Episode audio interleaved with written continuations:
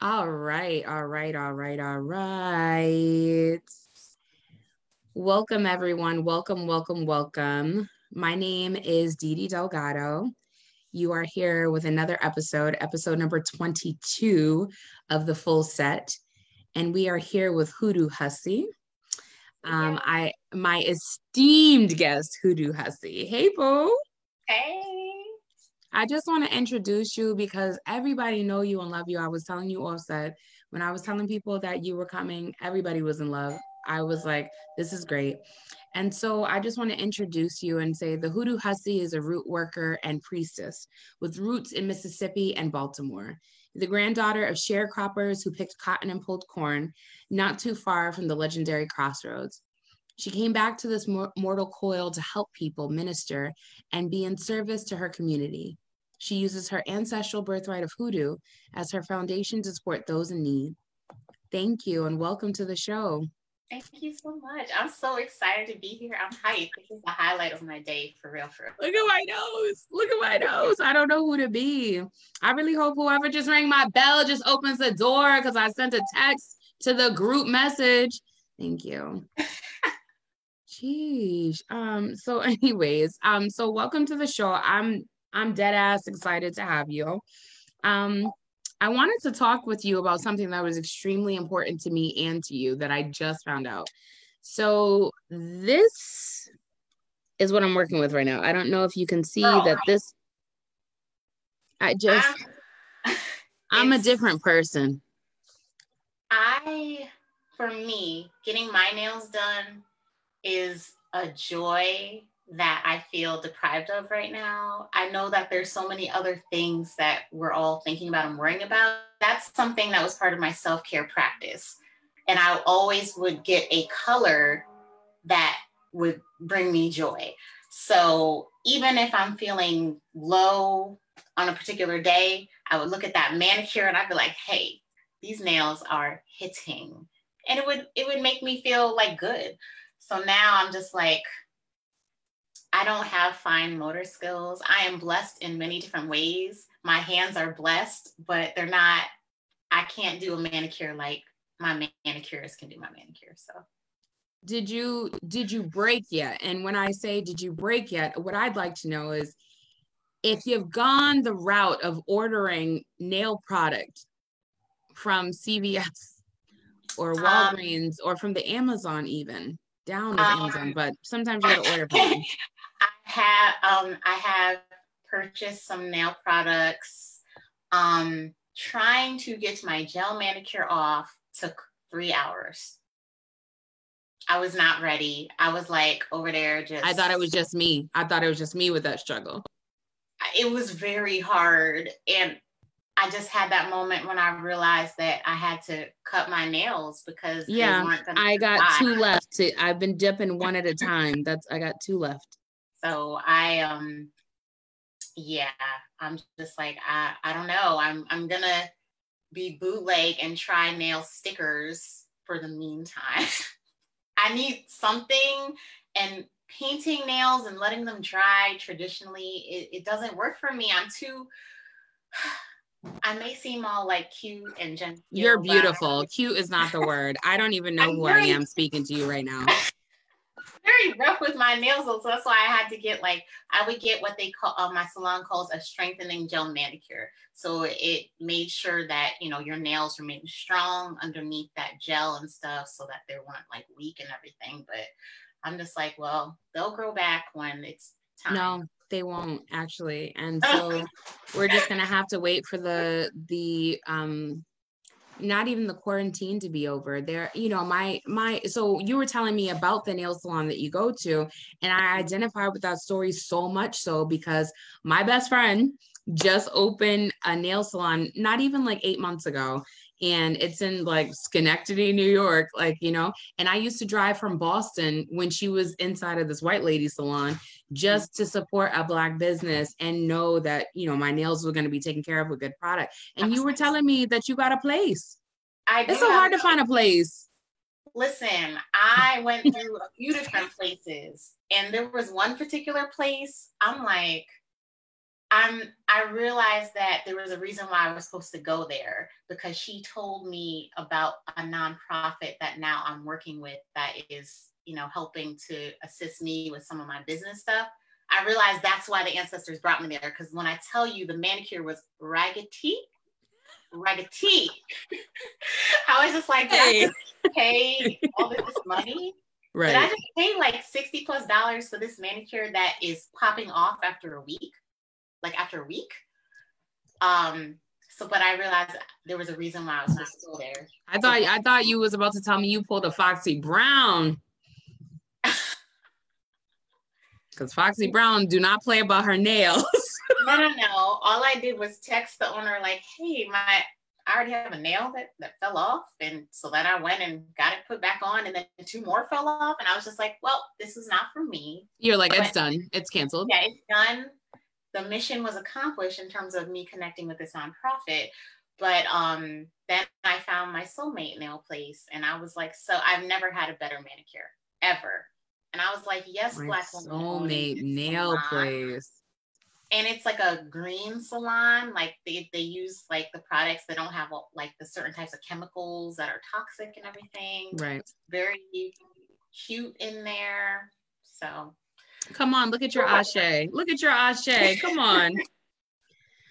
um, so I wanted to talk to you about your name.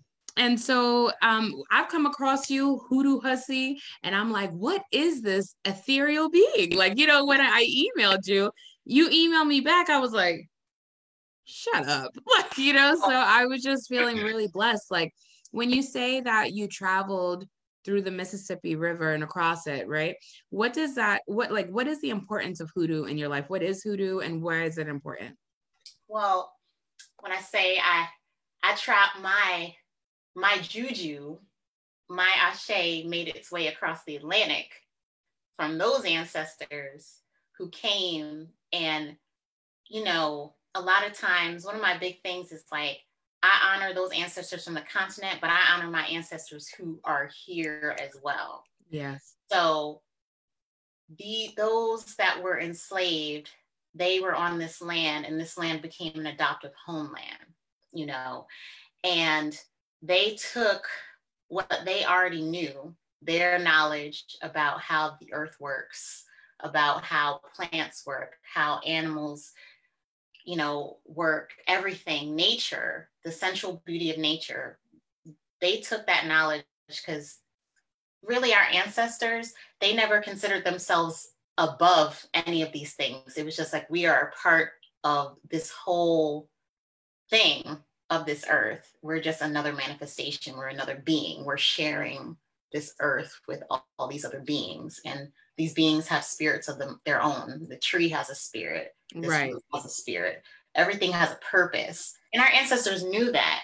Mm-hmm. And the ride, the very traumatic ride across the Atlantic, did not erase their memories. Like it didn't, it wasn't all of a sudden we were a blank slate when we came to what we now consider you know the united states the americas although um, colonizers would have us believe that we were easily programmable yes when in fact they were actually out here taking some of us from certain ethnic groups because of our knowledge set.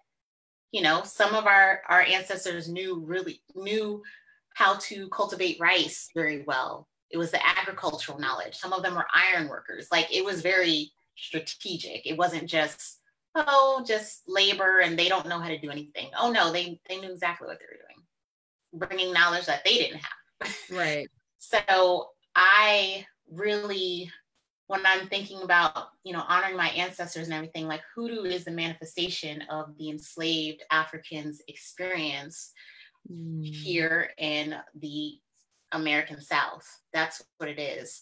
And it's about taking that knowledge from different ethnic groups, you know, that came over and the the immersion of that and us using that to support ourselves in our daily lives, to fight, to you know, poison our oppressors, like all right. things.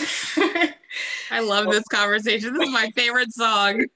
yes, I'm like, whenever they're like, yes, shout out to like, you know, our ancestors who killed their, you know, oppressors. I'm like, straight up, straight right. up. That's the energy I'm moving in. Mm. So, you know, my my family on my mom's side, you know, straight up Mississippi Delta, hotbed for hoodoo, hotbed for the blues, which is basically the gospel and text of hoodoo. Right.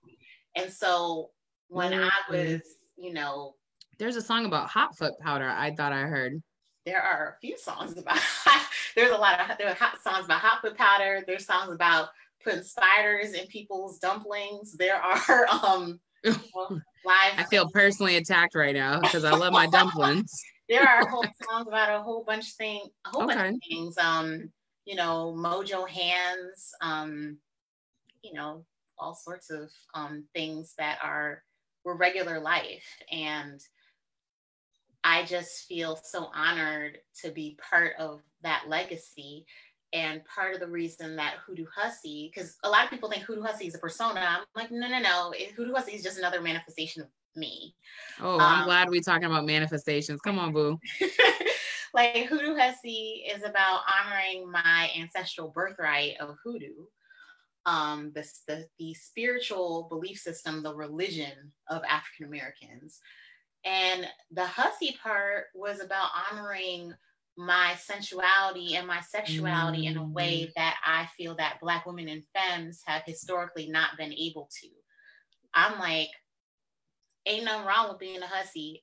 Ain't nothing wrong with being a hussy. Ain't nothing wrong with being a hoochie mama, a hot girl, all the things. Yeah. I ain't gonna let nobody shame me for that.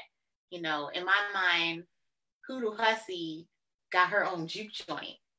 Mm. Come on, Shug. Come on, Shug. oh, folks always say that. They're like, "Oh, you remind me of Shug Avery." no, I think it's the way that you just have like this really um this the way that it's not even the way that you it, I, it might be everything about you i don't know like you know it's just the way that you talk it's like it's not the way you speak it's the way you talk like you know it's just you have this very soothing it's like an elixir to the eardrum like you know so i love that you're talking. Just keep talking. Like, thank you so much. When you say it's your ancestral birthright um, that hoodoo is your ancestral birthright can you explain upon that? And i'm asking because last night um, we ended the show i think it was 9 30 but i didn't get off the phone with nikki until like 12 a.m in the morning. And she said, quote, you are doing yourself an injustice by not offering that medicine because it's an elixir for both you and the person you're sharing your gift with you know? So what yes. does that mean to you? You're like yes. Yes absolutely. Um you know when i'm doing different preparations root work for healing for helping for uplifting for supporting whatever it is for protection um me doing that work is a balm for me. I'm like, for me, that birthright, that knowledge, the gift that was given to me from birth, it's about community. It's about how can I use the gifts that I was born with, whether it be root work, whether it be, you know, all all the different things that we can be gifted with. How can i use that to uplift my fellow person?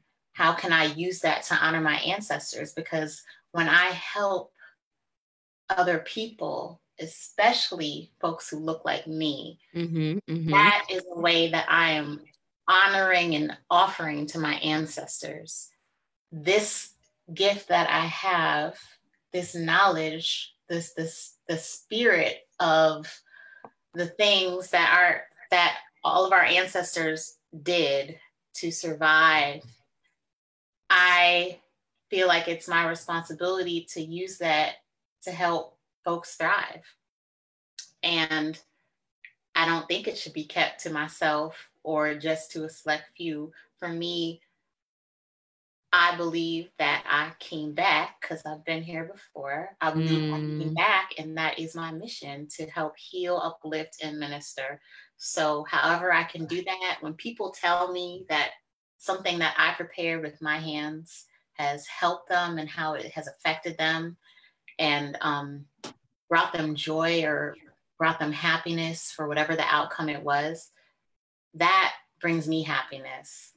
And, you know, if we all can offer our gifts to each other and it just be a constant feedback right. of us all doing that together, we could just, we could just accomplish so many things. And you and I were talking, thank you for that. You and I were talking about that briefly offline. Is that, you know, when you when I first called you, I had told you I was gonna call you an hour or two ago, you know, and it's just been a day. Like we don't have to go into it. It's just been, and it wasn't a bad day. It's just been a lot of like pandemic and then like responsibility and then emotions and then it just kept stacking and you know i was able you like provided the space for me to be able to talk about that and it was like you didn't absorb it but you like saw me and you were like well you're doing a lot to like and i was like yes yes, I, yes I am like i said that Didi was out here being a superhero. Well, I was not going to repeat that, but okay. I, I was going to repeat it because it's true, and I just, I just gotta, you know, speak truth to power. That's you were over here uplifting people in the community and helping them and supporting them in a very stressful time. So listen, I got to give you your props for that. Thank you. And I was just reflecting just like the hoodoo, the, the juju that's in the ability for black femmes and and like just and non-men and like the lineages that we come from when we get together it's like this this this energy. I don't know what type of energy it is, but it's also balm. It's also that elixir, right? That is also the medicine. Yes. And I went, you know, and I was telling you, I was like, I did not even think that this conversation was going to go well. I say that every time about everything, but I'm like, no, this is terrible. Like, you know, when I used to do, um, I used to do poetry and I used to host, produce, and, and promote the shows. And, you know, my friend, she was in business with me and she'd be like, this is going to be great. Aren't you excited? You look so beautiful. And I'm like, no, because no one's going to show up like this. That, you know, even though I had done the work, I still had felt that there was failure on the horizon. And when Black femmes and non men get together it, and then like speak about those failures, I feel like the acknowledgement that they might have existed, that they can exist, but that we'll, we'll be experiencing them together. Like, I think that there's like a deep power in that. And I wish we could harness that power more. Like, you know? There is. And, um, there is um, there is a woman, a black woman, who makes um, sweatshirts and t-shirts, and it says mm-hmm. sisterhood is a form of therapy. Mm-hmm. And I would mm. just take it to the next level and say siblinghood because I want to be inclusive to those who identify um, as she, her, or um, as a woman, but you know, women and non-men, siblinghood. Siblinghood is a form of therapy there's so much power when you bring together black women and femmes and non-men together on a, who are on a similar similar vibration a similar energy just being in each other's presence is power and it's soothing and it's healing like i wish you could have seen it um last summer when you know outside open i got to tell you this because it was so powerful um so you know um, one of my sisters in burlesque, she lives near Rockaway Beach. So she okay. organized a whole Black woman double Dutch on the boardwalk get together. So just picture like, I think it was maybe like nine or 10 of us, Black women just being in our full pleasure and joy. Some who didn't know how to double Dutch, some who did, just and that would be me. I don't know. I know how to I jump rope. A, That's it. I did it a little bit, but you I, did it a little bit. I did it a little bit growing up, but I wasn't like great at it. But mm-hmm. it was just the power of all of us coming together and just being able to like be in each other's presence. It was very soothing and healing and powerful. I mean, folks were like, "What's going on over there?" Because they're like all on the boardwalk and we're all spread out on the beach. It was just just even if we didn't say a word, just sitting there and enjoying each other's company and having so many things that we can relate to and talk about and, you know, feel together. It's just, there's nothing like it. Literally nothing like it. Thank you. I want to talk about, you know, you were talking about the siblinghood of burlesque. I want to talk to you about two things I've noticed. Um, so the first thing is the first time I ever heard of burlesque, I probably heard it of it before in negative connotations. Um, mm. but the first time I've ever heard of it in a positive light was actually from a black woman. Um, I don't know if you know, but it's um, Miss Right Now Rouge on Insta. And then also, um, there. I mean, okay. Not like personally, but like she's in like I know her through my mentor. Yeah. No, that's amazing. And so um from my understanding, she was also from the capital district and and like or has like flitted back and forth. And then there was a woman, um, she is also black and she um was deaf and um she was doing burlesque dancing on Insta, like or showing her clips. And I was like, this is dope. And then I was like, I followed you for hoodoo stuff. And then went to your page, I was like, like, you know, like this is just so amazing. Like these displays. And so I want to ask you just like to demystify and debunk stuff. Like, what is burlesque dancing? So, you know, if you ask like 10 different people, you're probably going to get 10 different answers. Right. But I could say that burlesque is an artistic expression on the stage that normally involves an element of striptease. Um, historically, um, burlesque has been part of variety shows um, when it first uh, came on the scene.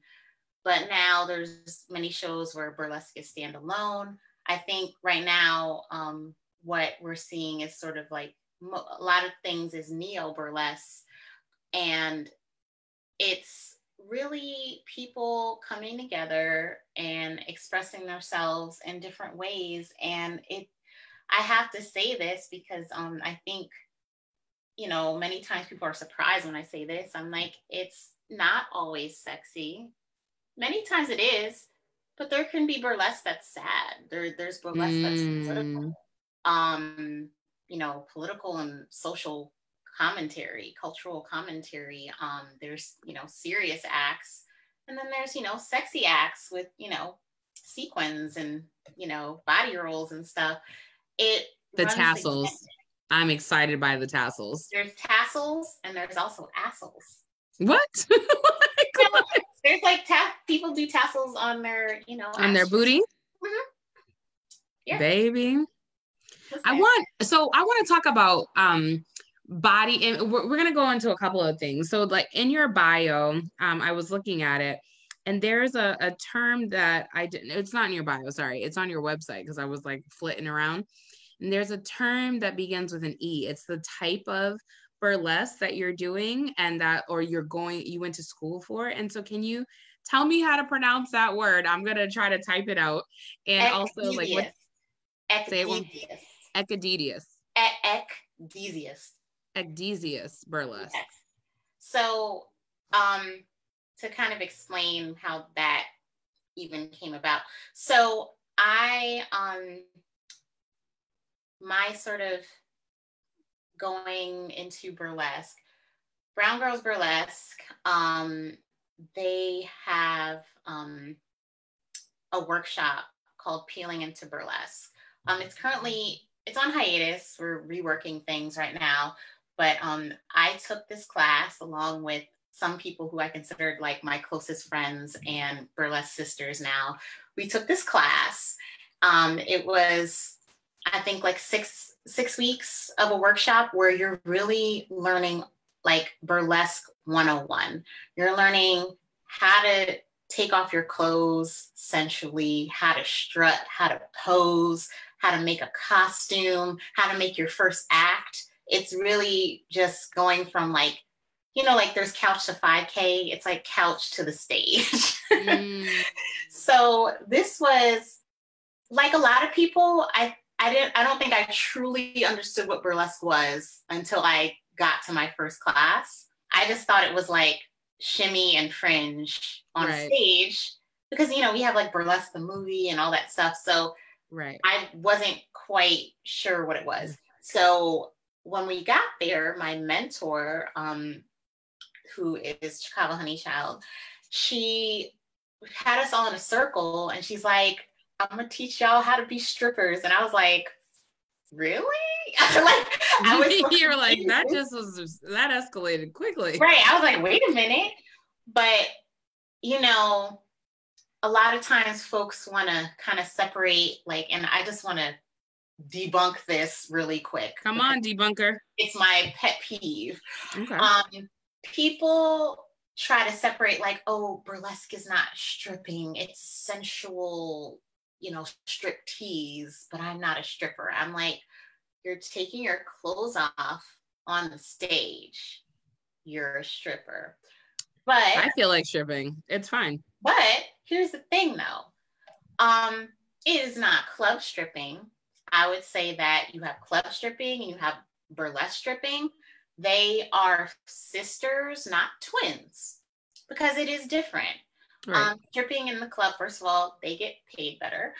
Um, but it's different because stripping in the club, there's more of a focus of, you know, the the audience or like the, you know, what would you call them? Attend like what do you call attendees? They're Zoom attendees. I don't know. attendees like they're going to like a Zoom meeting. Right. Um, the patrons in a club Okay. Um, okay. There is like a focus on like, you know, individual attention and, you know, right. trying to be like, you know, people's fantasy.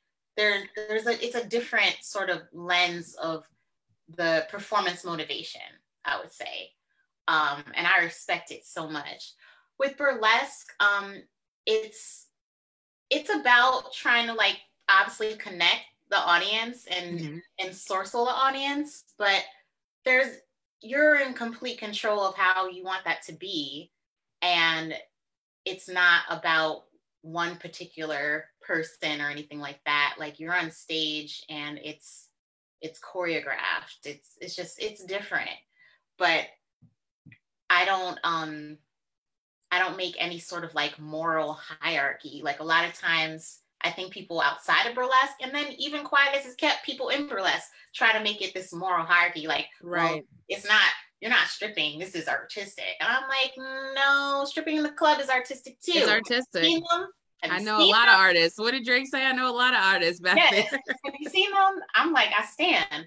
Um, it's just different. And you know, there's many people who were or currently are strip club strippers who also do burlesque. There's a lot of overlap. Right. Um, I, I wonder if it's like poetry in the sense that you know everyone's a poet who can thread together words nicely you know and then there's like there's slam poetry and then there's like written poetry and then there's literary poets who feel like you couldn't slam literary poetry but you could and like you know so yeah i i think i can identify with that thank you yeah it's like we all live in the same house of like sensual sexual expression like so I I've had in the past um, people who um, you know were trying to like kick game, but they let it be known that they had a problem with burlesque. And even in the infancy of my, you know, burlesque, you know, journey, I knew that that was a red flag because I was just like, if you have a problem with that, then right it's you're probably not someone who I want to spend any time with. Right. It's like a hard no for me. Right. And all the folks that who, you know, anyone who has like dated me since I, I was gonna ask you about dating, but I had so much respect for this conversation. I was uh, like, can I ask her about her love life? Anyone who has is it hard? Me, they they had to accept the burlesque stuff. And you know, it's funny because I know that there's folks who are like, oh my God, like, you know, they they would feel funny, I guess, ha- in I guess in real non-burlesque life, it's maybe weird to have like your lover or your, you know, your your partner come and see your friends get naked. Right. But that's literally my You're life. like, welcome. I'm like, hey, this is so and so, this is so and so. Sometimes I'm introducing folks and they got pasties on. Like, but you know, if and it's interesting because I'm just like, you know, that person has to accept that I'm also gonna be strutting on the stage. Right. Other folks see me naked. Right. Um, doing burlesque made me realize it, must be hard to date uh, cis het men. I don't. Thank you so much. Oh my goodness. I don't. Um so happy to hear this. But you know, it's I realized from doing burlesque that skin naked is not true naked. Mm. True naked, true nudity is that nudity of the heart. Okay, that's like me crying in front of someone. That's me talking about my greatest fears and my trauma. It's me. Um, are you still there? I see your picture. I don't know if um okay. I just want to make sure. I was like, what happened? Um, you know, nudity in the spirit in my heart is me reading some of my writing to somebody, like the vulnerability. That's true nudity. I'm like, titties are titties, like ass is ass. At this point, hundreds of people have seen all of me except for the coochie, because you know, be wearing thongs. Even though there are burlesque shows where they get completely naked, but I can't hear you. Turn your microphone on. I was gonna say, does Juicy J's rule apply at the burlesque show like they do in the strip joint? Well, what is please tell me what his okay he said it's not as okay i've been to magic city. I've never been to a burlesque show and i i really want to go but i've only seen them like on the internet or like clips of them afterwards. Um juicy j uh, is a rapper from Three Six Mafia and he said it ain't a strip club unless they're showing pussy. And you know I I thought that was misogynistic and it probably still is. But when I went to Magic City, I said, God damn, this nigga was correct. this was you know what's so funny is because I, I I know that song because I have an act that had that song. Okay. Okay. Okay. Yes, I like that. Um, so most burlesque shows, because of liquor license rules, okay, um, you have to have that coochie covered. You could show and and you have to have pasties. Um, okay. But there are some shows that have certain venues where it's allowed and people get like completely nude completely wow okay all right Thank i've never done a complete nude um performance uh i would say the vast majority of burlesque shows um people get down to thong and pasties. Okay all right. Yeah. Yeah. Thank so, you yeah, for that. just, whenever i make friends with someone or um you know i've dated people in the past i'm like come on down to the burlesque show and then you know you meet all my my friends and we all get naked and we have a good time like right no thank you for explaining it because like i like you said like you're debunking stuff there's a lot of myth but i wanted to hear the facts and i'm pretty sure everyone else uh, tuning uh, tuning in wanted to hear them as well when we talk about burlesque, for me, like watching a burlesque dancer, I think of, you know, I can't even emulate it because I'm not a I I'm very sexy, but I'm more sexual than I am sexy. And so but I think sexy. I saw a picture on Twitter late uh recently. You're like Olodumare, like show me the show everybody if Olodumare gave you a big body, show yes. showing all of that. I've been listening to a lot of Afro beats lately. So I was like, if Ola, I was so it's weird because I practice Ifa. And so like hearing that song, I went like this. I was like, yes. blessed. You know? Blessed. Thank you. Oh no, you are very sexy. Don't even listen sexy ain't a dance move. Sexy I think I, I, think it's like I'm going through a stage of where I feel like sexless, and so therefore feeling sexy less or whatever. And so I wanted to talk to you about that. Like, um, I went to a show with the same burlesque dancer that I was telling you about that I came across who's deaf. Mm-hmm. She was hosting a sacred sensuality class, and I was like, I'm fucking tonight. Like it was was Valentine's Day. I was like, this is gonna be great. And it wasn't what I thought it was gonna be. I was like, I paid for this, and it um didn't have sex with anybody, but it's fine. I could have watched xn xn.com, xnxx.com, whatever, and it would have been great. But I mean, don't go to that site. um, send me money instead. Thank you. So, anyways, so I go to the class and she had asked us to define what pleasure is. and you know me like I, I can be very adult and also i can be like juvenile and in my play sense you know and i'm like sex um, and pleasure are synonymous to me. It's also um, things i don't get enough of pleasure. Like when i think of having sex i have to take control of my own pleasure just because i'm programmed to make sure i get everything i want out of the experience. But during taking this class i feel like I learned what pleasure was in different ways. And I guess, like you said, a million and one people could sit here and have this conversation about pleasure. And that's what we did. We went around a circle and it was like so many different people's experiences with pleasure and what that meant. People were talking about their parents. What does it mean to you? I was like, why are you talking about your parents and pleasure? But uh, what does it mean yeah. to you? Look at your face. You're like, oh, okay. no, because like I I think one of the reasons why folks uh, are drawn to me is because I I, in terms of my life, I'm just very pleasure focused. I'm like, mm. whatever brings me pleasure. Sex is one thing that brings me pleasure, but you know what? Like a really juicy ripe mango um, over the sink with the juices dropping all over my face, that's pleasure too. Right. um, you know, being with my my plants and connecting with the earth, that's pleasure. I think pleasure is anything that nourishes your soul, nourishes your spirit, brings you joy in a pure, unadulterated way. I just, I think there's so many ways to experience that. And, you know, I just, pleasure manifests itself so many different ways in all of our lives. And for some people, sex isn't even in the top three for them in terms of their pleasure. No, I thought that that was that was actually pretty prolific. So like when we were talking about pleasure, we were like focusing on ourselves first, and I was like, no, this is not what I came here for. I'm about to get me some pleasure. Give me one second. Hello. um, so this was um, you know, like this class, it was like we were to take shea butter and like rub our bellies. And i was like why am i doing this? And the explanation was like most people have this weird sorted doesn't matter your size and we're going to get into size Ooh, and conversation. let's talk about it.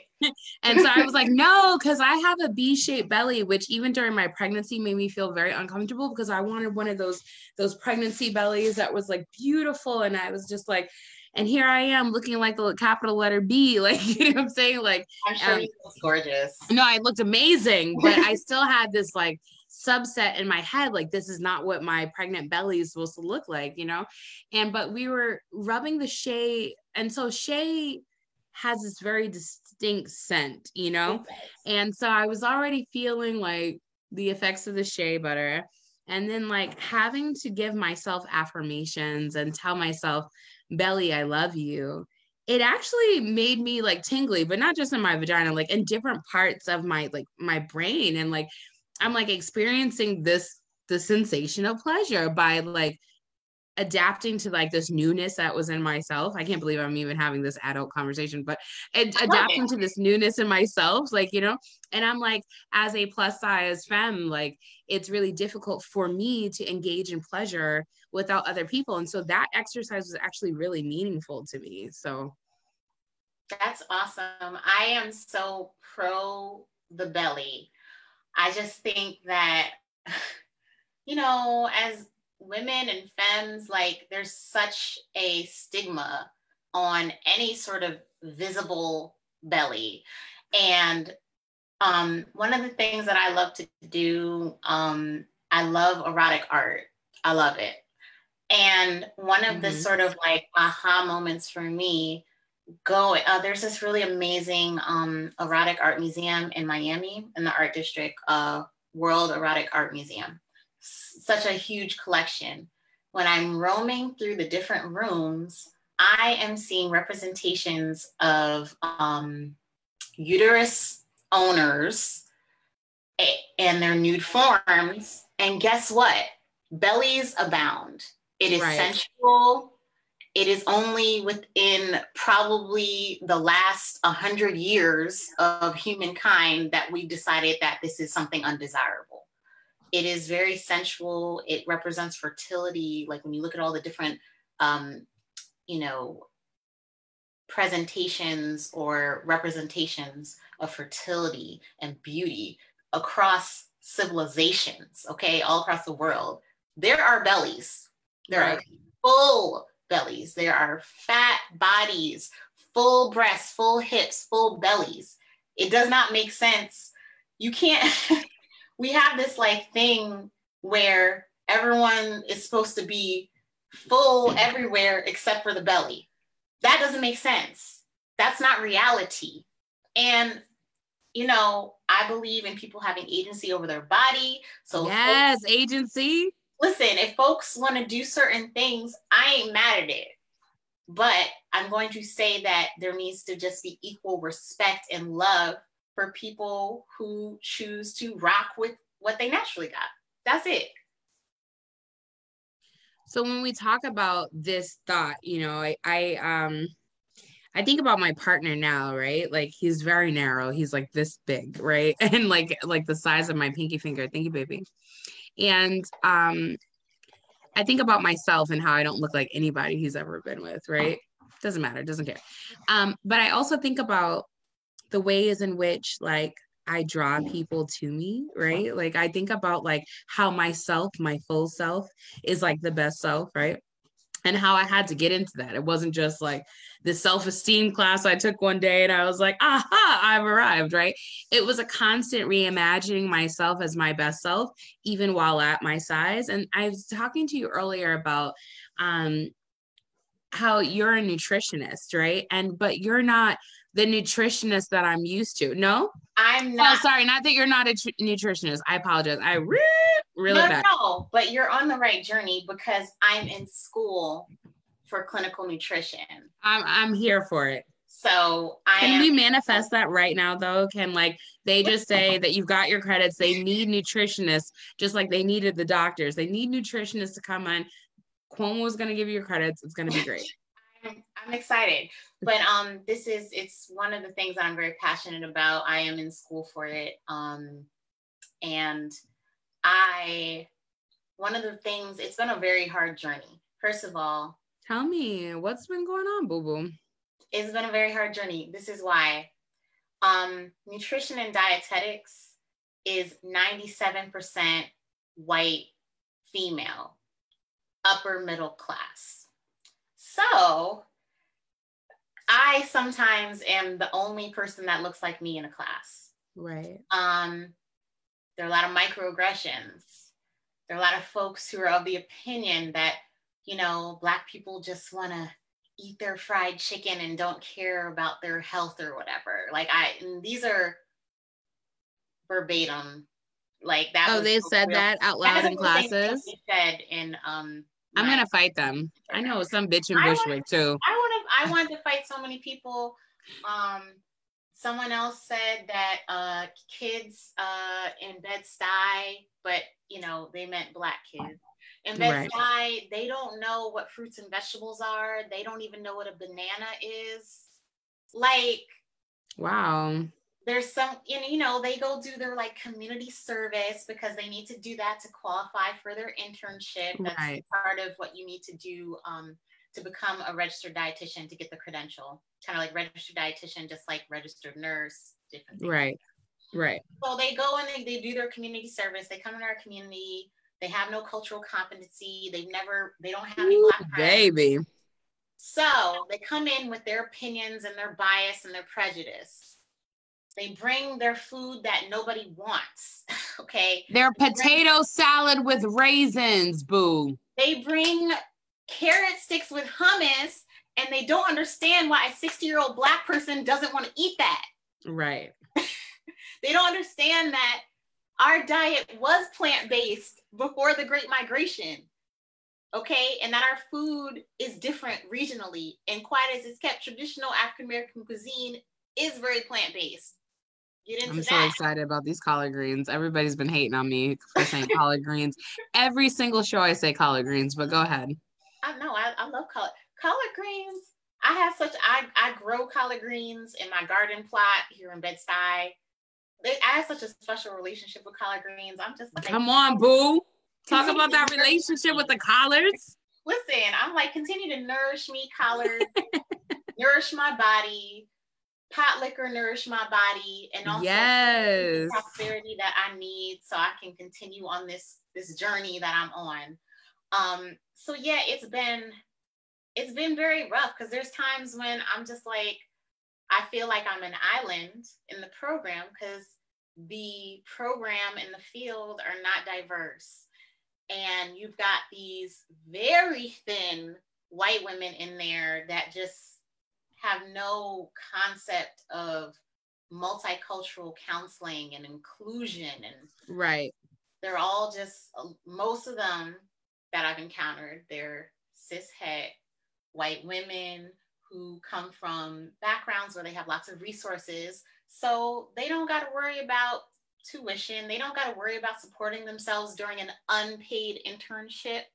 Like they got rich husband boo or rich right. parents to sort of help bankroll things. So we have this industry that's very white. And every time I have felt like, I don't know if I could do this. This is right, giving really, up, right, going uphill, uphill there's something that shows me like, nah, boo, you got to keep going. You right. Keep going. Um, it's it's been quite the journey. I'm connecting with different um, inclusive dietitians, fat positive, health at every size, weight neutral dietitians who are sharing, who have shared their experiences and have gone through similar things where it's like, you know, y'all want to talk about eating disorders, but you don't understand that disordered eating and eating disorders manifests itself differently right. in women of color, right? In non-men of color, there are body issues that are you know that happen with people who are transgender. Like who is worrying about those things? Mainstream eating disorder, you know, practitioners are not. It's very white. Right. Um, so and they could never walk a day in our shoes anyways. Like even if you were to tell them, like I do a lot of trainings. I'm just like, just give me my money because y'all are really not gonna get this anyways or whatever. So like I do a lot of trainings about cultural competency. And I'm just like, uh, it's so annoying. Like I've even been approached by the top, I would say top 10 tech companies to talk to their folks about cultural awareness. I was like, they're never going to get it. I might change one person's mind in this room, this entire room of white people. So I just want to say that I see when you say that it's been a hard struggle, I see you. And every Black femme and non men watching this broadcast or listening to this broadcast knows exactly what the hell you're talking about. So please don't feel like you're going through it alone. I know your friends have been like rah rah and you and rooting you, and you're like, mm, they understand me. But no, like, there's reasons. And the reason why, and you know this, you know this, right? Your ancestors are calling you to be in this space where it's like, help us keep our lines going. Like, you know what I'm saying? So thank you for that work because it's a labor on you, but it's so needed. It's so needed. I love what you said about um being um size inclusive and every size matters. Yes. Why do you think that that's like I remember being pregnant and being like, well, it you know i was at my lowest weight i think i was like 210 right now i'm 270 and they were like you know if you would just lose a little bit of weight even though we can't encourage it it would just make your pregnancy a little bit better i'm like but like fat people have been having babies forever. come on boo you know it's you know as i've you know just been on my journey with nutrition and dietetics it's made me really analyze a lot of the false cognitions that we have about ourselves um, within our community and how much of it really stems from childhood. A lot of it stems from childhood what people said to us about our bodies about eating. It sticks with you and it won't go away unless you're actively trying to do the work to un, to, to confront it's confronting false cognitions beliefs that we have about ourselves like so many people believe i am not worthy unless my body looks like whatever it is that that ideal is for them right. um you know for some of us it's slim thick you know it, you know, we have our different within like the black community, we have our different sort of ideals. Right. But I um I was talking to you earlier about the fact that I have PCOS. Right. Um and you know, I was diagnosed with prediabetes as a child. So I come from, you know, I come from big people, stocky people, but it was something I was like, I was telling a friend of mine, I was just like, you know, I wish there was one person in my life as a child who told me it was okay to be fat, gave mm. me permission to be happy and live my life in a fat body because there was no one there was no one who told me that and so now when i see you know black fat femmes living their best life i i love it especially younger ones because i was just like you know we live in a time with social media where there's more representation. Right. But when you're 10 years old and you have the adults in your life telling you that your worth is contingent on how slim your body is you're it's something you're going to believe about yourself.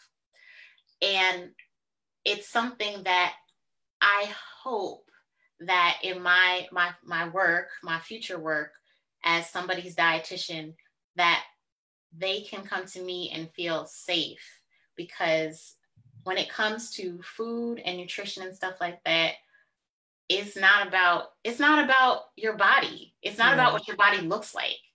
It's really about it's really about habits. It's like okay you know maybe uh you know don't smoke too much like cigarettes right Make i was so glad you clarified that because i yeah. was like wow oh no no no no no no i i i, like that stuff yeah um, um you know don't environmentally friendly you know, plant based diet.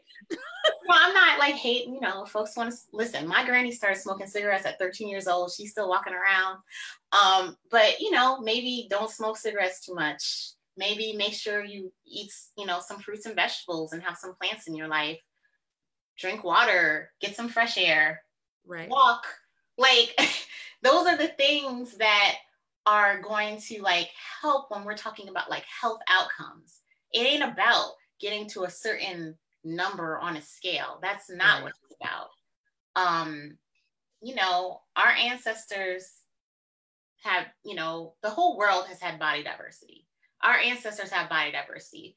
Folks were healthy, fat, thick, yes. beanpole, whatever it was. There's always been body diversity. BMI is fake news. It is fake news. Okay. You know how much I've been stressing over my BMI? I went from a BMI of 34, like, you know, I had weight loss surgery. I don't, not a lot of people know that in 2015 because I was 325 pounds. I had the surgery. I got down to 210. And because I'm a big bitch, I'm like, I don't care what no white person says when they talk about BMI. I do have big bones because when I lost the weight, people were telling me to stop losing weight because I was actually looking not normal. Like, you know, right. for your I'm very, I'm very stocky. You understand what I'm saying? Like all and, my, my, family are stocky and I love it. Yes, come BMI on. based on white European body. I believe it. Why do you think that there's so well racism in medicine? But yes. when it comes to something that fluctuates amongst so many different people and ethnic groups, right? Like, why do you think there's this like poorly structured regiment for like how we should be? Is that so white supremacy? It's white supremacy. Come on, boo. I love you. Clients is based on averages for like insurance companies, and it's really it's it's it's not accurate in measuring anybody's health or health outcomes.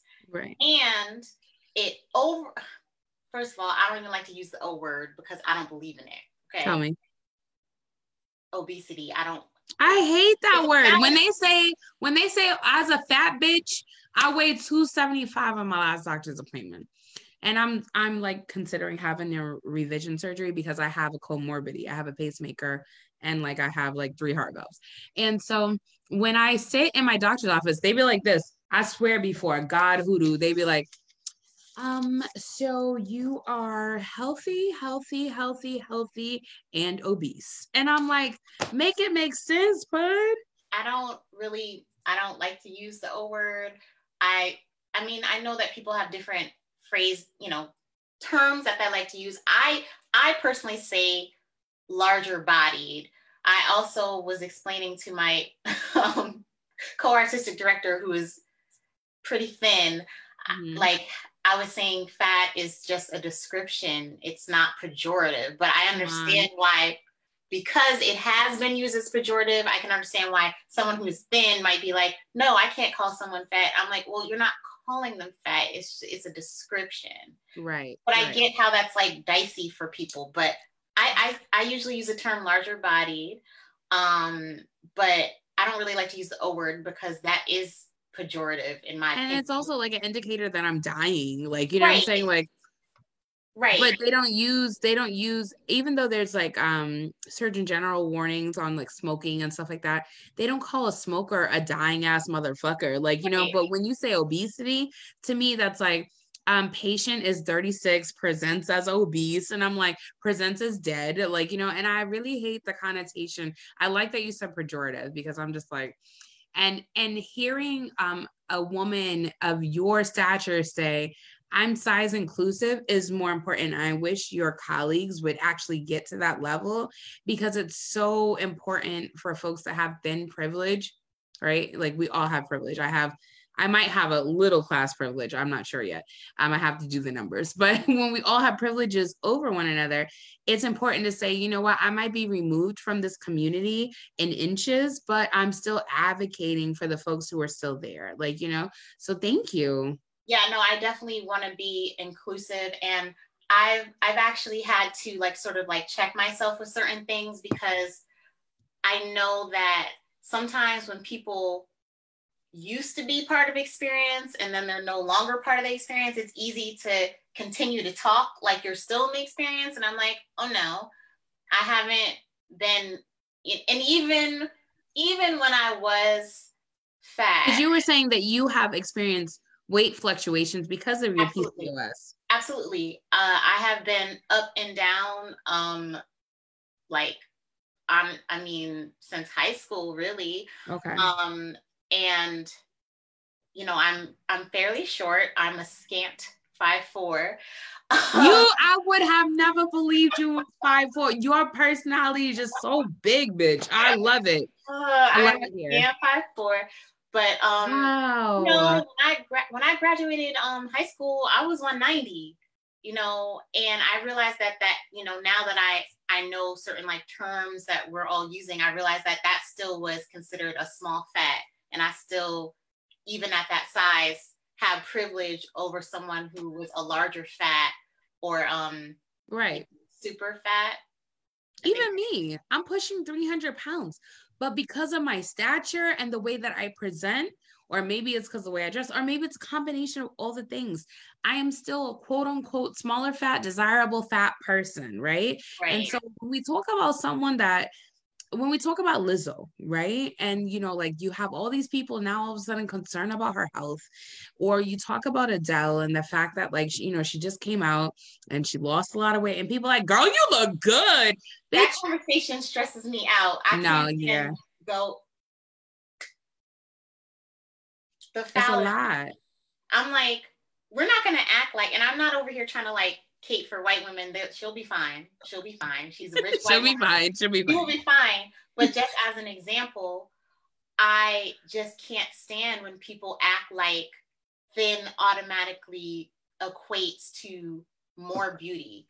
I'm like, we're not gonna act like Adele wasn't beautiful when she had a fuller body, when she was larger bodied. Like y'all are crazy. Honestly, I feel like she does not look as good, but maybe. And there we have it, folks.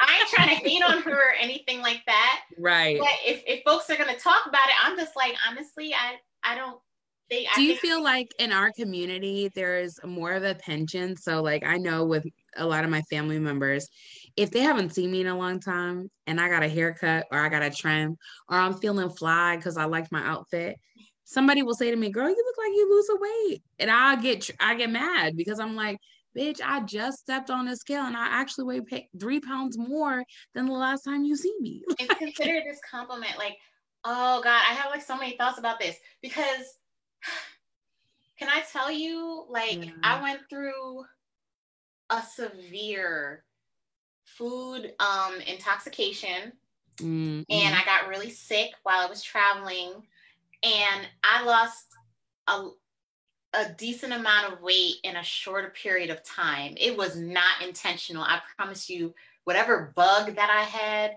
that thing was killing. Like I was so sick.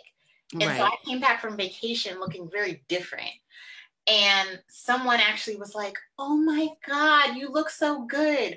And I was just like, actually I've been sick. I had sometimes I'm, just like, I'm gonna just like make you you feel real stupid right now. Right. right. I I look cute regardless. I look cute, fat, chubby, whatever. I probably, you know, like I was I'm angry when people do stuff like that. I'm like, don't don't right. act like you're like, don't play in my face. Is some sort of like, you know, crowning accomplishment. Like I get it's very mm. complicated, but we have folks who treat dieting and weight loss like a hobby. Right. Treat it like it's like white people done lost their minds when you told them during quarantine they couldn't go to the gym. God damn it, Carol. You know, I got a whole name for gaining weight during quarantine. I'm like, let's worry about not catching COVID 19. How about that? Right, right. How about let's prioritize? How about when you have a little extra weight that is protective. Right. That is protective. Mm-hmm. Like, you know, I, I get I get very upset because people really treat like dieting and weight loss like it's just a you know like the the hobby of the year and folks bond over it. Right. They bond over I'm doing intermittent fasting. Like they bond over the That's so stressful. Have you ever done that before? I wanna, I wanna per- periodically during this quarantine. I have not done shit other than try to up my water intake, but I've been doing that 16 uh out of 24 and that is really stressful so then you got you know four hours and it's not good on your body like i'm telling you like how i feel like i don't know? think it's i think our bodies are so different and we all sort of try to um you know there's these different trends and right. we all try to do it like i'll be honest with you i can't be vegan now i know there's somebody Thank you. out there who's going to be like yes you can you were doing it right I You're like, you mind your right. fucking business. I can't be vegan. I said what I said. I was doing it right, but it was wrong for my personal constitution. I did not right. feel good on it. I Come on, you the second black woman that used the word constitution today. Thank you so much. so I'm like, there's some people who could thrive on on on veganism, who could thrive mm-hmm. on it. Not everybody can, and we need to stop telling people that there's some sort of one size fits all. Honestly, I feel like intermittent fasting could be um, detrimental for many folks who have uteruses. Right. That's how you're I like. I'm just you're like I'm just saying, and you're right. The recommendation is actually for a person who has a uterus not to do 16 hours. And i get it. I like i'm i'm literally starving myself and that's really ridiculous. What i wanted to say to you is i want to thank you for saying that um, because about your veganism um be or your your willingness not to be veganism because it doesn't work for you and your body right?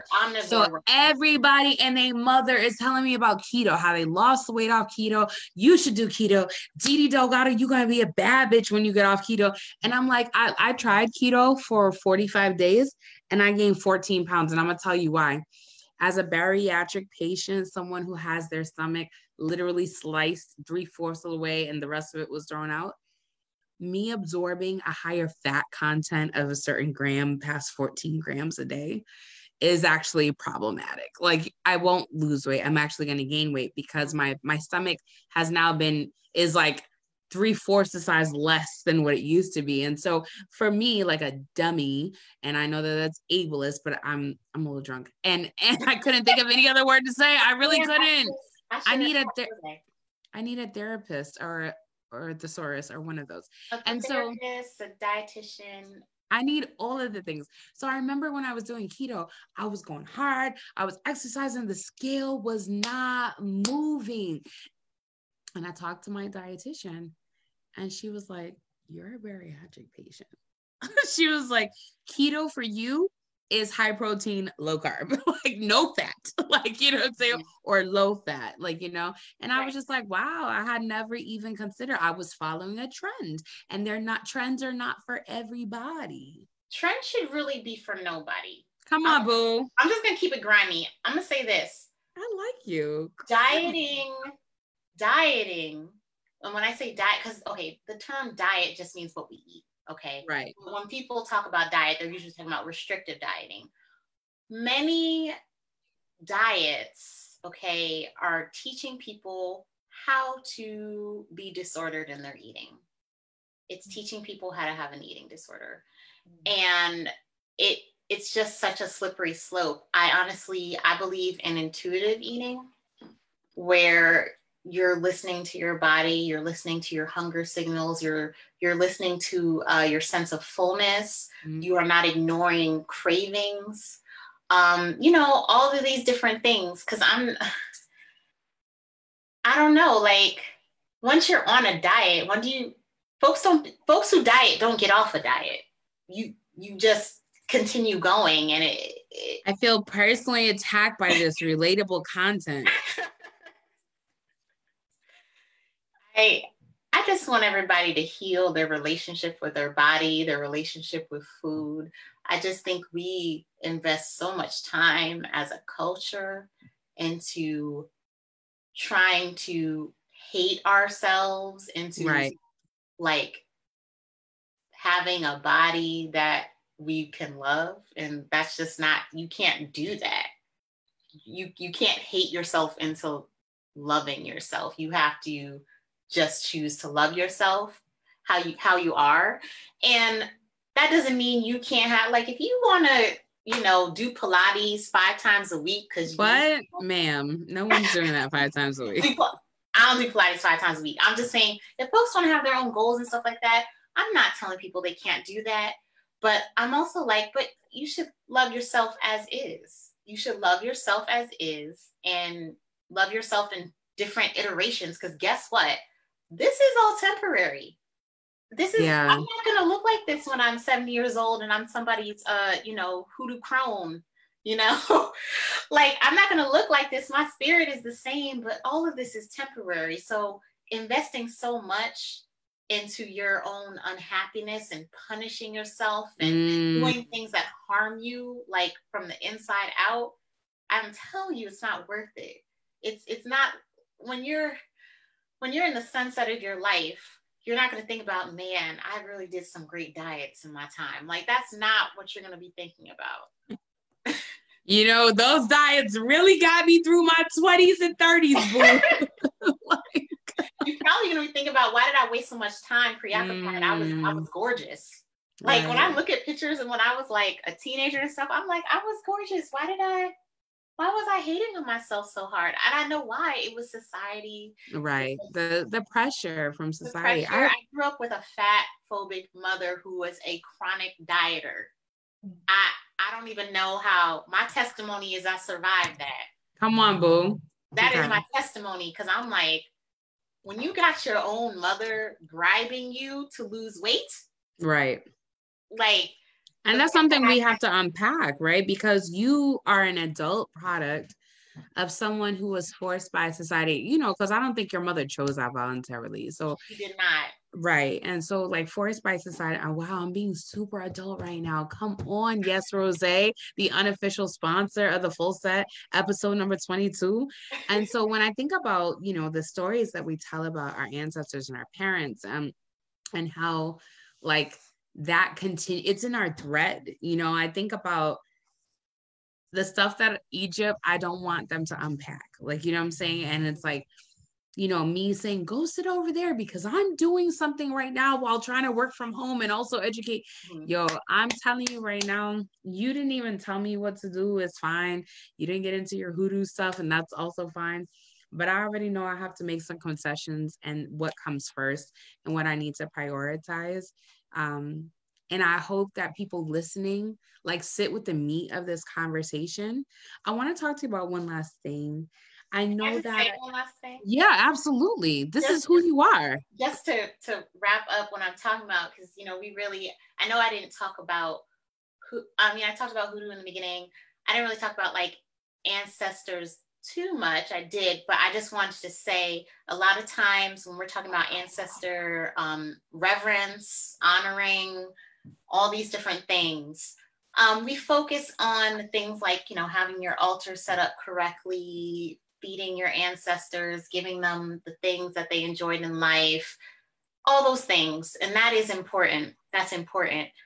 But I think one of the things that we don't really uh, focus on is one of the ways that you can honor your ancestors is by your own love for self by treating yourself beautifully and honoring yourself because you are them. You are them.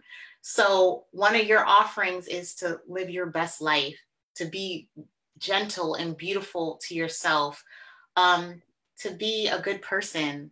Like that, those are like your real life earthly offerings, and to do the things that they enjoy doing, like cooking, the foods of your of your ancestors and your culture that's a way of honoring and enjoying it. Um doing the activities they enjoyed like i mean my i know i come from like folks who love to fish folks who love to you know cultivate the earth. So when i do that i think of them and i'm honoring mm-hmm. their lives so i just want people to realize that it's it's not just the ancestral shrine it's not just right. the, the gifts that we give it's also the way that we treat ourselves. And when we're hard on ourselves and when we're um, doing things that are counterproductive to our happiness and our joy, it hurts them too. So our life is offering and living our best life is, is the best offering. I feel I like really need to hear that. So thank you. I was gonna say something saucy, like, okay, I feel personally attacked, but no, I actually don't. I feel like the messages come through when they need to. And um, I'm so glad that you said yes. You know, I sent you an email like beginning of April, and you were like, absolutely, Didi Delgado. I'm ecstatic. And I was like, no, you're not. You're not gonna be on my show. And I appreciate, you know, I I've invited some, I'm I'm focused on black women and non-men. The very few, the one, the one man that's appeared so far. Um, I invited him to the show because I I felt like I never really heard a black man talk about the vulnerability and like gender issues that cishet men face, and I allowed it. But no, I it was um Damon Young. Oh, okay. So, okay. Right. And so like everybody else, I just feel like just this this this weird I say weird because it's foreign to me, like kinship, like, you know what I'm saying? Like, and not, and me being like a person that has bounced around the United States because my mom could not figure out where there's a movie John Leguizamo played in it called Where God Rests His Feet, you know? And um, my mom was always looking for that place, you know? And so we, we were, I've lived everywhere up and down the East Coast. And I say this to you that your your journey with hoodoo your journey with burlesque your journey with nutrition and what that means to folks that look like us um, and um, Black women and non men, I feel like this is the healing. That is your call. Like, you know what I'm saying? And I feel like I'm so blessed and honored to be able to have had you as a guest on my show.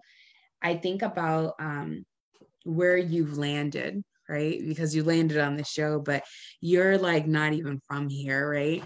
And so when you are a person who has like traveled around the world like you have, I want to ask you because a lot of people come on the show and they think, oh, this is going to be weird. It's going to be an interview, but it's not. It's a conversation. Like, this is me, you kicking it and chilling. Like, of all the places you've lived, I think about your experiences abroad when you lived in, you know, I look at the placard that's next to you and it says, it says Paris, you know, and I say, you look like a bitch who has enjoyed and loved, loved Paris. And you were like, actually, yes, I have. I have. French I didn't enjoy Paris. And I want you to share with me why you enjoy Paris. Um, well, I, one thing, French is my second language. I'm bilingual. Um, what?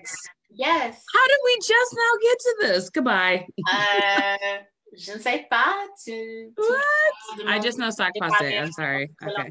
Um, but um, you know, when I was in Paris, I feel like it was so outside of my comfort zone. Uh, previously, I'd never lived in a big city, and I really grew as a person. But also, one of the things is very interesting because when I was in high school, I took French classes, and I remember, you know, in the French class, in like the books, it was just white people, right? right. And so, you know, they weren't teaching us about like the history of imperialism and colonization and why someone who looks like me would speak French. Like that, that was not taught to us. Right. So I remember my first time with the French club going to France um, for like a week and a half. And I remember seeing Black people and, you know, just being like, what? There are Black people in France? Like, what? Like, they don't teach us about this. Like, right. I you know, I didn't know about, um, you know, the French West Indies. I didn't know about Martinique and Guadeloupe and Reunion Island off of the, the, you know, off of East Africa and French Guiana and North Africa, Algeria, Tunisia, right, right. Stuff. And basically most of West Africa with like, you know, French colonization and stuff, and Central Africa as well. They didn't teach us about that.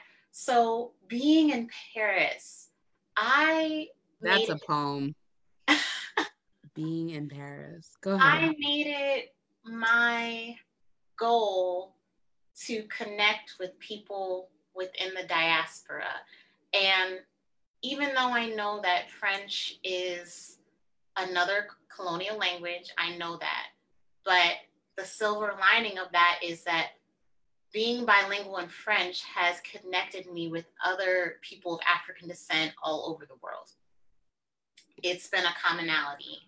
And of course, I would, there's certain other languages I would like to learn. I would like to learn um, Yoruba.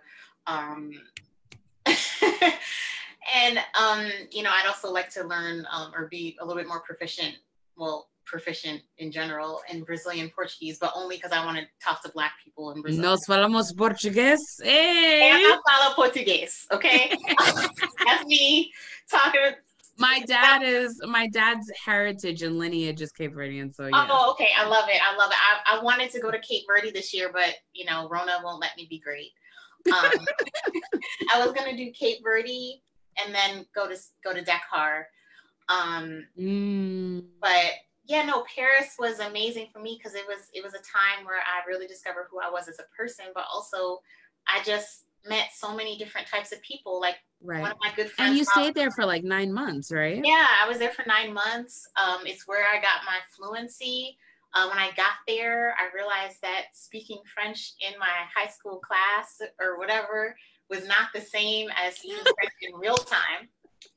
So, you know, I had to tell them like, can you please like slow down. Like right. I, I, can understand you. But after um, I com- I did not hang out with um, Americans.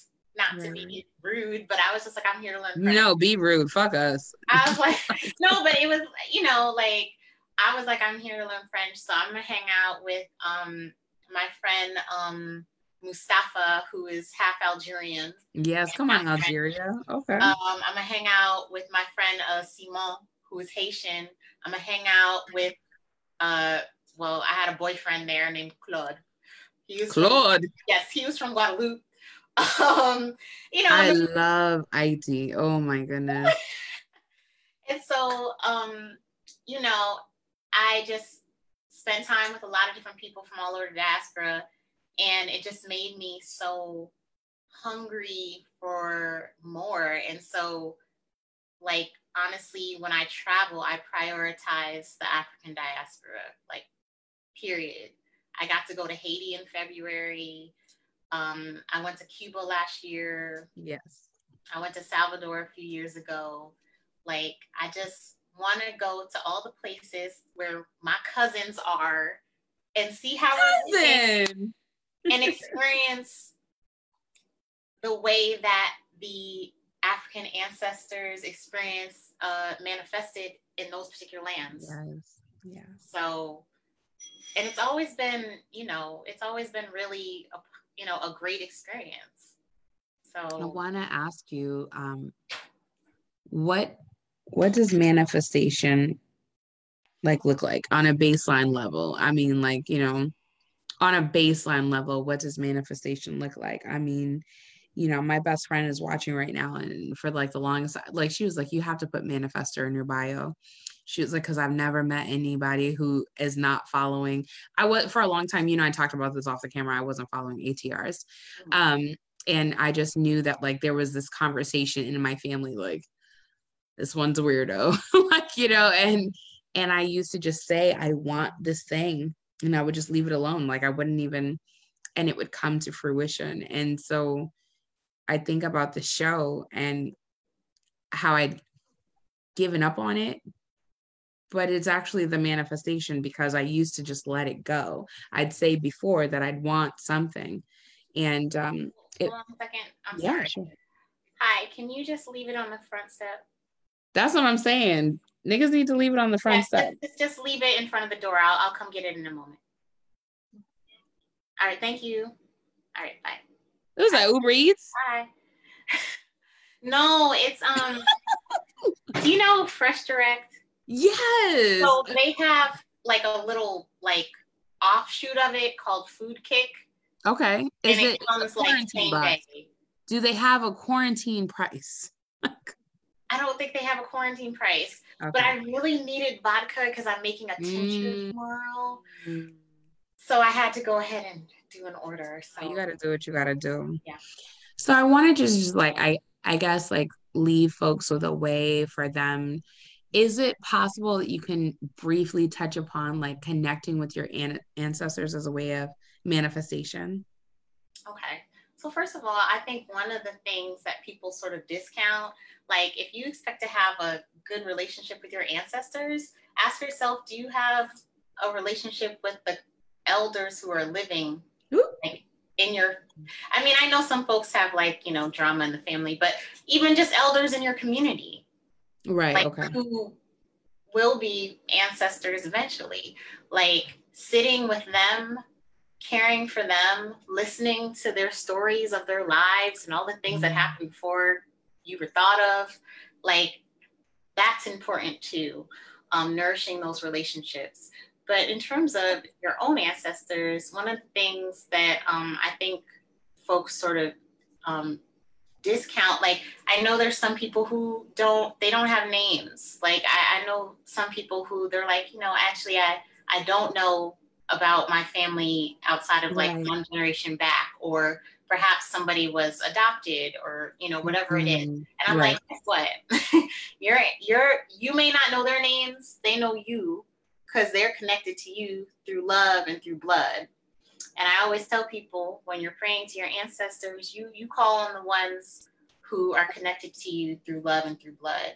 Um, there are some ancestors who may be trifling, but your ancestors that love you. My aunt Dolores, I already know she a hood bitch, and I still she's on my altar, and you know I've always wondered. I'm like, I bitch, I know you went to jail, and I love you. Like you know, like bring me all the good juju, and here's your chicken, okay? Listen, oh no, no, absolutely. My um, my great grandmother, she was something else, mm. and but I believe that a lot of my uh, attraction juju and love juju, I truly believe it comes from her because she okay. she stayed finding a man child. Like mm-hmm. she stayed finding a man and bringing them in. So I was like, you know, that sensual juju. I feel like right. Come on, her. you had yeah.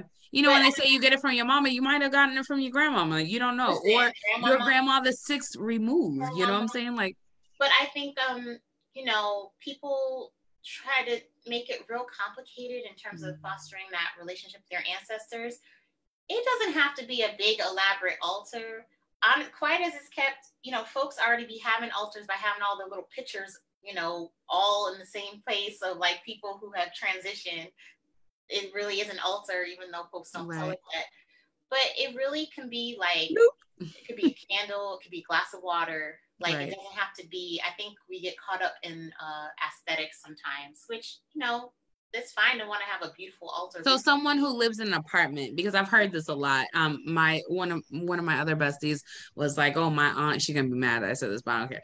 Um, my aunt found my altar, and it was this big like to do in the family, and da da da. Yes. I was like, "Bitch, how could she even find your altar? It better have been just a glass of water if you share a house with yes. people who are Christian or yes. who are celebrating a different religion than you. you just a glass have, of water, a candle." I've heard of folks um you know, having it, you know, maybe like in their their closet and you know pulling it out. That's one thing. Sometimes people have like a little trunk where they can like mm-hmm. close mm-hmm. it. You know, um, not. I I realize, and I was talking to someone who I kind of see them kind of like as like a little brother. Um, and you know, he lives with his parents, so you know he can't be too loud with some of his right. stuff but you know you do what you can do and really yeah it can be like a glass of water and a candle. Like it doesn't have to be like so much and you don't have to like make seven course feasts for your ancestors like every day. Sometimes they they get this mac Kraft macaroni and cheese uh, is all i'm gonna say. I'm like i love it. Yeah i know y'all did too because my mother stayed serving us macaroni and cheese you know, I come from folks who like to drink. So they be getting mm. this bourbon, they be getting this rum, they be getting this whiskey. You know, I, I just, you know, keep fresh water out. Um, right. Flowers. That's a that's something that I really try to do. And I'm having such a time with this quarantine because I'm not able to really pick through the, the bouquets that I want. I try right. to get some delivered and you look like you pick through bouquets too. Like you go to the little corner store and that the one that's like they sell bagels and coffee and also there's like a florist outside. Yes, yes. I you look so like it. The last flowers I got delivered, I, I wasn't very impressed. And so I was like, I'm sorry, ancestors, but I, I really Rona is making it a little mm-hmm. difficult to get the mm-hmm. flowers that I right. deserve. Um, but you know, I really like to stay with flowers and, and fresh water and you know some some tobacco, liquor, and things that you know that um, your ancestors would enjoy, things right. that recent ancestors enjoyed in life. Um, I leave my mama a pecan swirl. Listen, yes, yes you know, I like to cook when I have the energy. So when I really throw throw down and you know they're getting a plate of that, they I always like to give them a plate for you know New Year's. Mm-hmm. You know, is that like the black eyed peas, the collards? Of course, that is like the, that's our our national dish, and people add their own little razzle dazzle to it. They're like, oh, I also made this, I also made ribs, right. whatever. But that's and all that jazz. you know, black eyed peas, collards. Uh, it could right. be cabbage too. Cabbage can represent folded money as well for that mm. We got some cabbage in the refrigerator right now. Cornbread. I cornbread. Nothing cornbread wrong with that. So special to me. It's like yes. So. I want to say thank you for coming to sit with me today. This has been beyond measurable, and I know that this conversation is going to continue. Um, you know, you and I had spoke, and um, Mambo Liz is going to come on the show. Daisy October is going to come on next week. This is just, I I deserve this, and so does everyone else tuning in, and who will continue to tune in because it's going on Apple, it's going on Spotify, and I just, I I'm incredulous right now. There's one thing I'll leave with. It's a, a question I ask all of my guests two prong question because I always enjoy this. And the first one is Is there anything that I left out that you were surprised I didn't ask you? And the second question is Who would you like to see on the show next? It could be anybody. Um, is there anything that you didn't? Um, I don't know. You know, it, it's like I feel like there's so many things that could go deeper.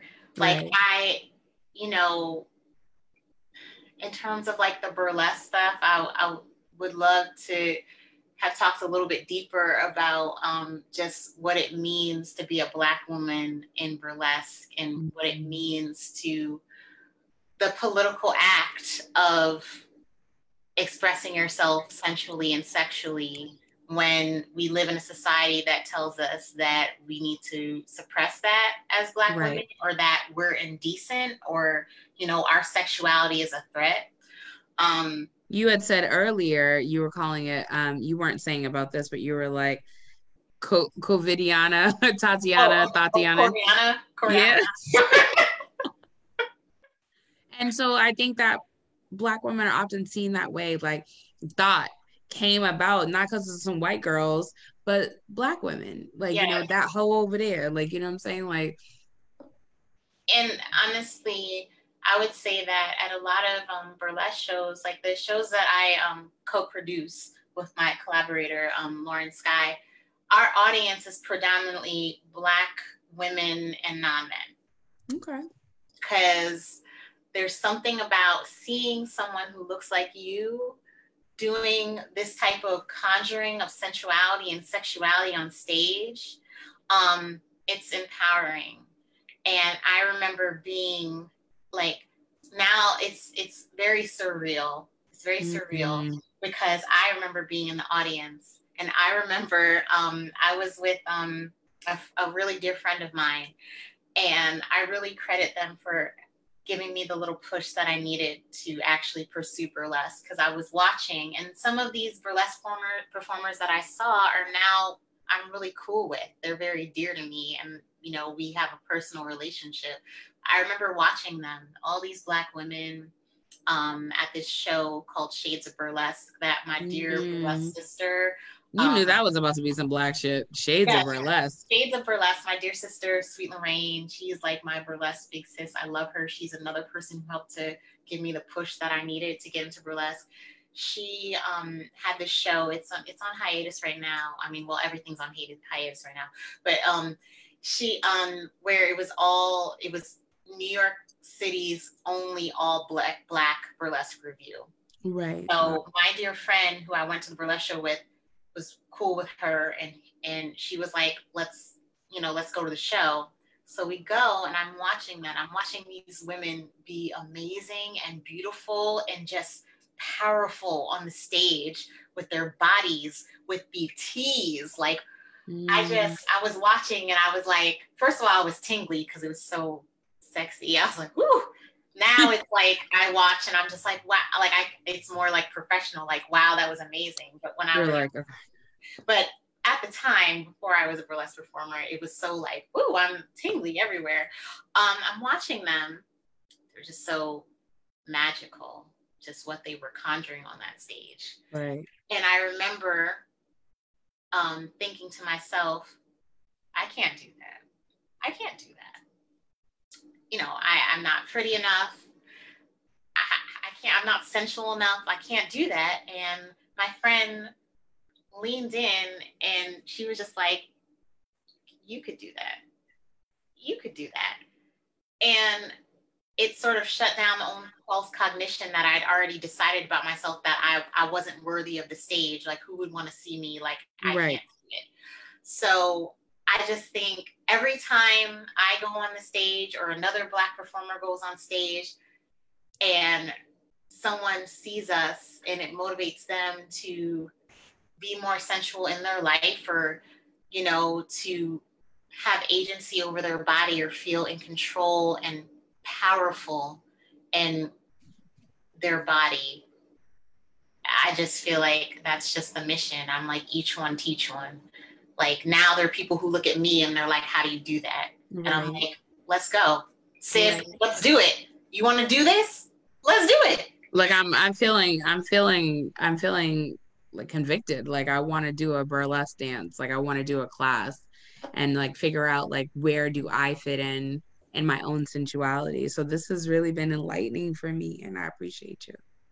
I appreciate you and I just want to say the fact that you when you emailed me, you were like, oh my God, you emailed back. I'm more like, wow, you emailed me. I was, I was so honored. I was just like, I'm looking at all the people that you're talking about who have agreed to be on, and I'm just like, I'm gonna, I'm in great company, and I'm so honored to have been invited to do this. This is, you asked me to come talk and be on your your. I was like, talk your shit. That's all I want.